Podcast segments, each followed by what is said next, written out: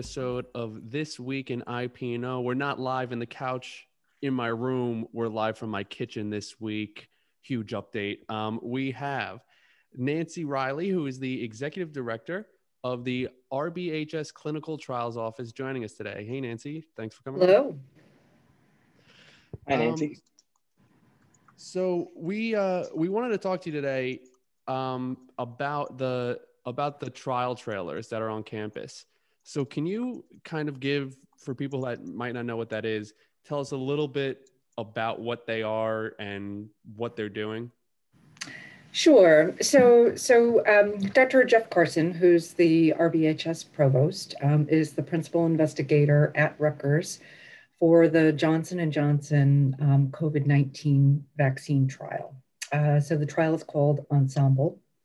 Um, this is a, a, large phase three clinical trial of the Johnson Johnson vaccine. So um, Dr. Carson was approached, I think, in the summer um, about Rutgers being a site for that for that study. So we were chosen, and um, as part of the process, and you might have heard of Operation Warp Speed. So this is the uh, federal government's um, initiative to speed the development of a COVID 19 vaccine trial, as well as other treatments for COVID 19. So, um, part of that effort, um, in, as part of that effort, the, um, the government actually offered these trailers to us um, in order to increase our capacity to conduct this trial. So, right now, uh, we're doing this study. We started um, in early October. And we um, started enrolling in um, at the two sites in New Brunswick, which are down at the medical school campus, um, right, you know, near the hospital. And then um, in about the middle of last month, um, we started seeing participants um, at the site in Piscataway. So, so Operation through Operation Warp Speed, uh, the Department of Defense actually came in, and with the help of um, Shani Grady from IPO, um, they actually constructed these trailers. You know, it was pretty remarkable how quickly it all happened. You know, it was like overnight, all of a sudden these trailers were kind of plopped down on the parking lot there. But there was a, an awful lot more to it um, than that. And Shani was um, really fabulous to work with. She, you know, she's somebody who is really very, very good at what she does. Um, you know, with regard to, to planning and executing. And there were, you know, an awful lot of details and she really just kind of saw to everything. So, you know, I have tremendous respect for, uh, for your organization and, and the work that you do. That's great. Yeah, I, I, uh, I know Shani a little bit. We actually went through the same master's program and had a couple of classes together. And I've seen seen what she's capable of doing. She she really is great. Um, but as far as the uh, the trials themselves go, I guess this is kind of like a two part question, but um, when it comes to to getting participants, like have you already selected some, and and if so, you know how did you go through that process? And um, I guess is there is there any sort of traits that you're looking for? Uh, you know, should participants be in good health, or are you looking for more at risk demographics? Um, I guess could you shed some light on that? Sure, sure. So so first of all, um, so the study um, was originally intended to um, enroll 60,000 participants worldwide. So we set a goal um, to try to recruit 2,000 at Rutgers. So just so you have that perspective, but this is being conducted at um, more than 100 sites across the world. Um, so we're just, you know, one small part of it. And um, because it's a large phase three trial, the whole idea is, um, is that we take all comers. So, so it's a very, very broad group of people by design because, you know, when you have a vaccine that you're, you're trying to, to market, you really need to make sure that it works across a large group of, of the population. So, so this particular study enrolls um, from 18 on up. Um, they're looking for, um, in particular, uh, people um, of diverse backgrounds. So diverse in terms of race, ethnicity, diverse in terms of age, and um, diverse in terms of, of um, comorbid health conditions. So it really is all comers. So when it started, when the study started, it was a bit more restrictive and the first 2,000 participants were young people without any any illnesses, any pre-existing illnesses, and then it expanded. Um, but now um, it's it's very restrictive because we're almost at the tail end of recruitment. In fact, we may be done recruiting um, as early as the end of next week. So, um, so the study currently is only open to um, participants who are non-Caucasian or above the age of 60, because those were the more difficult populations to recruit worldwide. Right, right. So, Super interesting. Yeah, it is. So, so what are the sort of next steps, um, sort of after the data has been collected? How does that how does that function in terms of reporting back to Johnson and Johnson? Sure. So, um, so the the sponsor um, has their own company that they work with um, called IQVIA. That's a contract research organization. So that's the group that's responsible for all of the data management. So you know they have these you know electronic system. So we report the data back to the sponsor through electronic case report form. So, so basically the way that a clinical trial works is that we get a protocol. The protocol um, is, you know, a hundred and some odd page document that outlines, you know, the, the scientific rationale for, you know, why the study is being conducted. It provides, you know, the results of earlier phase clinical trials that showed that the vaccine was, you know, at least in a preliminary sense, safe and effective. And then um, sets out the, the research plan for the trial. So that goes through the inclusion exclusion criteria, um, as well as the, the data that we collect on each of the participants. So, so essentially what we do is we um, bring them in for a screening visit um, and assure that they meet the inclusion exclusion criteria collect you know uh, bits about their you know what medications are taking um, take their vital signs um, and collect blood samples on them, and then they're randomized. So it's a double blind placebo controlled study. Um, so that's done through this electronic system. A coordinator keys the information in, and then the computer randomly assigns them to receive either the actual vaccine or um, a placebo. And the placebo is um, basically normal saline. So it's double blind, which means that our participants have no idea what they what they got, and we don't have any idea what they got. So, so the, on the very first visit, the participant is vaccinated either with the actual vaccine or the placebo, and then we bring them back in at um, five time points over the first year. And then, um, and then the study actually goes on for two years. So each participant is involved for two years. Um, but the second year is just we keep in touch with them through an electronic diary. So so the participant has to download this um, this app on their phone, and then that's how they report their any symptoms that they're having. So the most important thing um, that we can collect from them is, you know, in the very early stages, did they have any side effects related to the vaccine? And you know, most people have something um, you know, either a sore arm or, you know, some fatigue, sometimes chills, but typically mild. Um, but then we're also very, very interested in finding, um, in following them for the development of COVID. So that's that's how you prove, obviously, that that the that the vaccine is effective. Is you know, in the end, we're going to compare the rates of, of COVID among people who received placebo versus people who received actual vaccine. No, that's great. Thank you. Did that answer the question?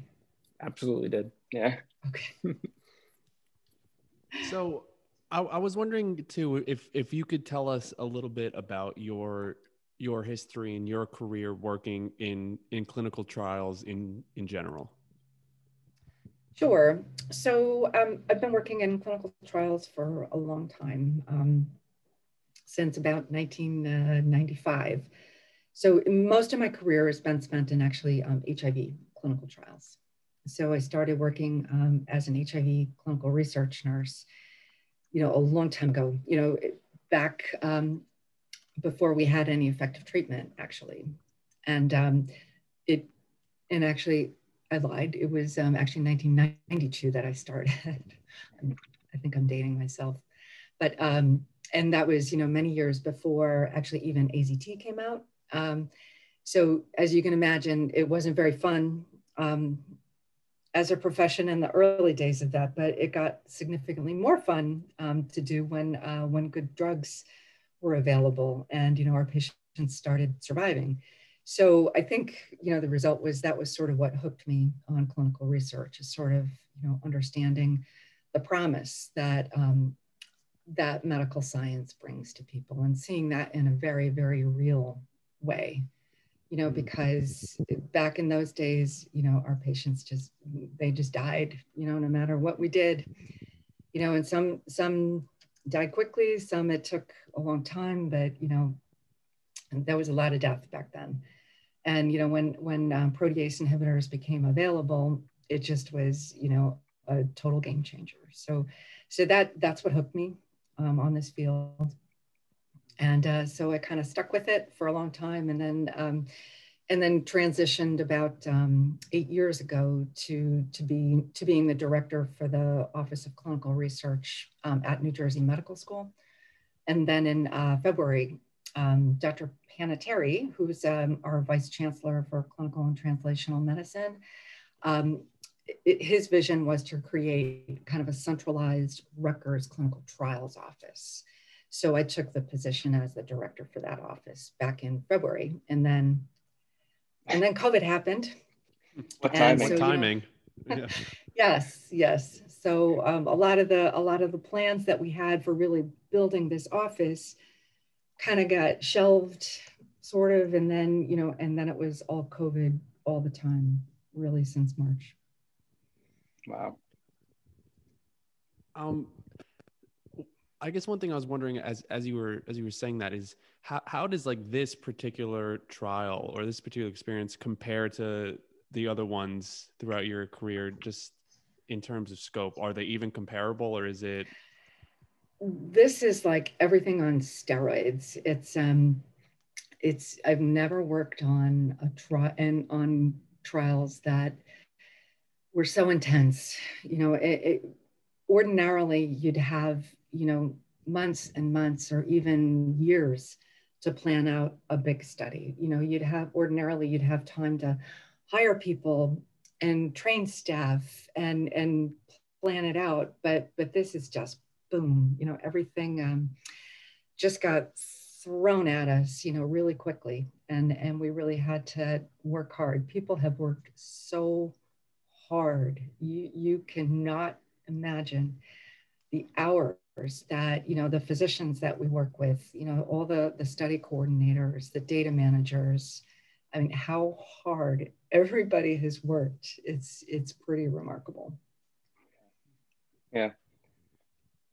I, so this this is a little bit into the weeds and perhaps i'm a little naive on how this stuff works to begin with but you mentioned that you you sort of track how what the the rate is of people who contract COVID mm-hmm. when they get the actual vaccine versus those who get the placebo. And I guess what what it made me wonder is how how do external factors sort of play a role in that, right? So if somebody gets the the vaccine um, and then goes out to a party with no social distancing and uh, or or even if they've got the pl- placebo, like how do you track or, or account for external factors when you when you look at contraction rates after somebody's been vaccinated?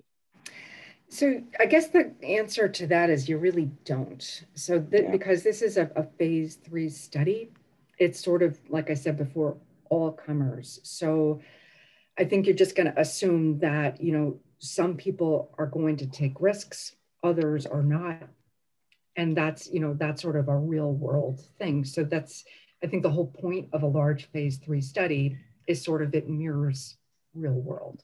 Right. Right. Yeah. I, I know that wasn't wasn't one of our proposed questions, but it, it just got me wondering, you know, like what what you can and can't really account for, and how much harder that has to make it just just to begin with. So. No, one, yeah. So so our job is really just to re- report the data. Right. You know? Right. I I get from a lot of people that there's this there's this sort of perception that there's a race to market for for vaccines, which obviously you know there's a there's an urgent need for one um, but how do what do you say to people who because my understanding is uh, the same procedures are taking place. They're just being uh, sort of expedited. It's not like, for example, it's a phase three trial. Some people might think that, um, you know, these trials aren't even happening or they're happening on a different scale than they would normally. What do you say to people who sort of have that misconception?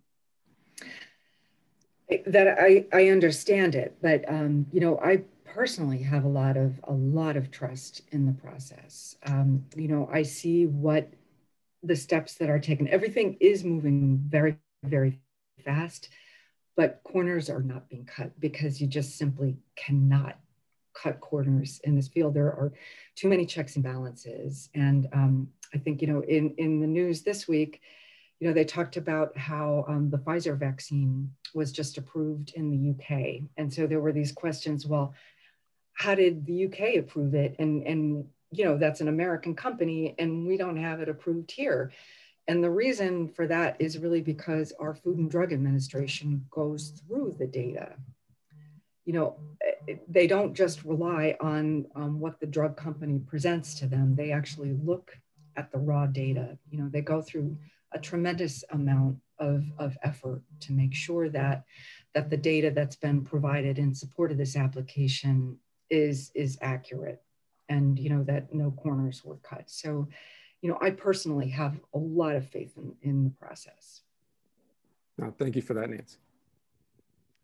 Um, yeah, well, thank you for coming on, Nancy. That was that was really interesting. I think I think a lot of people are going to find uh, are going to find all that information really interesting and uh, and useful. So um, thanks for coming on. If there if there's any last word that you'd like to say, we'll uh, we'll give you the floor. Well, thank you for having me, and um, you know I appreciate. I, I, love talking about this stuff, so it was it was fun to uh, to meet you all and to talk about you know something that I'm passionate about. You know, and I guess maybe just to close, I just want to um, say how I guess this experience has really given me tremendous respect for you know our colleagues at Rutgers. You know, Rutgers has been incredibly supportive of this project from the very beginning.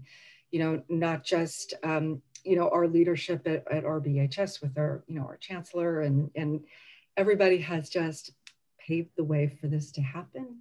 So it's really been you know a very very successful study here. So we've um, we've enrolled over over 500 people, um, which is I believe it's the largest clinical trial that we've ever done. I could be proven wrong on that, but I think it's it's the biggest one that I'm aware of um, that's been conducted at Rutgers. Um, and you know, everybody has just been incredibly supportive. So you know, even though COVID has been awful for all of us, um, it's it's really taught us a lot about how strong we are as an institution, and it, it's been incredibly gratifying and also, you know, thanks again to uh, to IPO and the support that they've um, shown us with the trailers, because the trailers really are um, doing exactly as we intended as we intended them to do, which is really dramatically expanding our capability to um, enroll participants on the study. So thanks to IPO. Thank you. Well, thank you. Thank you. All right.